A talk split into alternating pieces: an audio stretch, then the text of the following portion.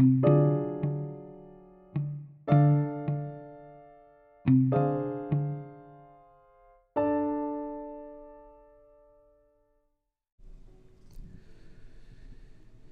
de niño, Carl Jung sentía que tenía dos personalidades, una contemporánea y otra de una época pasada.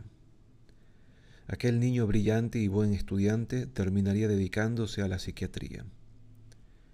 En el año 1900, tras obtener su título de medicina en Suiza, Jung empezó a trabajar con Eugene Blauler, aún en Suiza, en el hospital psiquiátrico más prestigioso del mundo, el Burgolsli.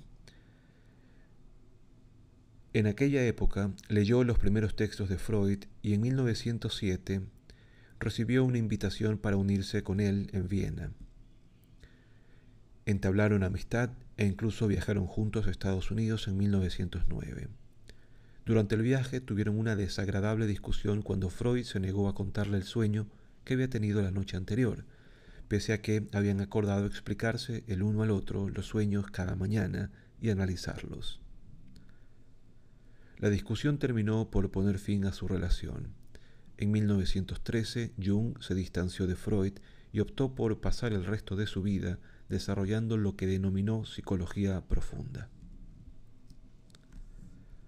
Jung proponía un inconsciente personal y un inconsciente colectivo.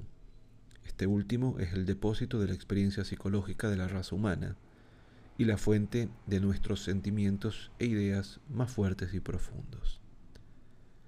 Determinado material del inconsciente colectivo conforma los arquetipos, las verdades fundamentales de la experiencia humana en una forma simbólica. Esos arquetipos crean nuestra infraestructura psicológica. Por ejemplo, la Madre Naturaleza, la Virgen María, entre otras cosas, representan el arquetipo de la Madre.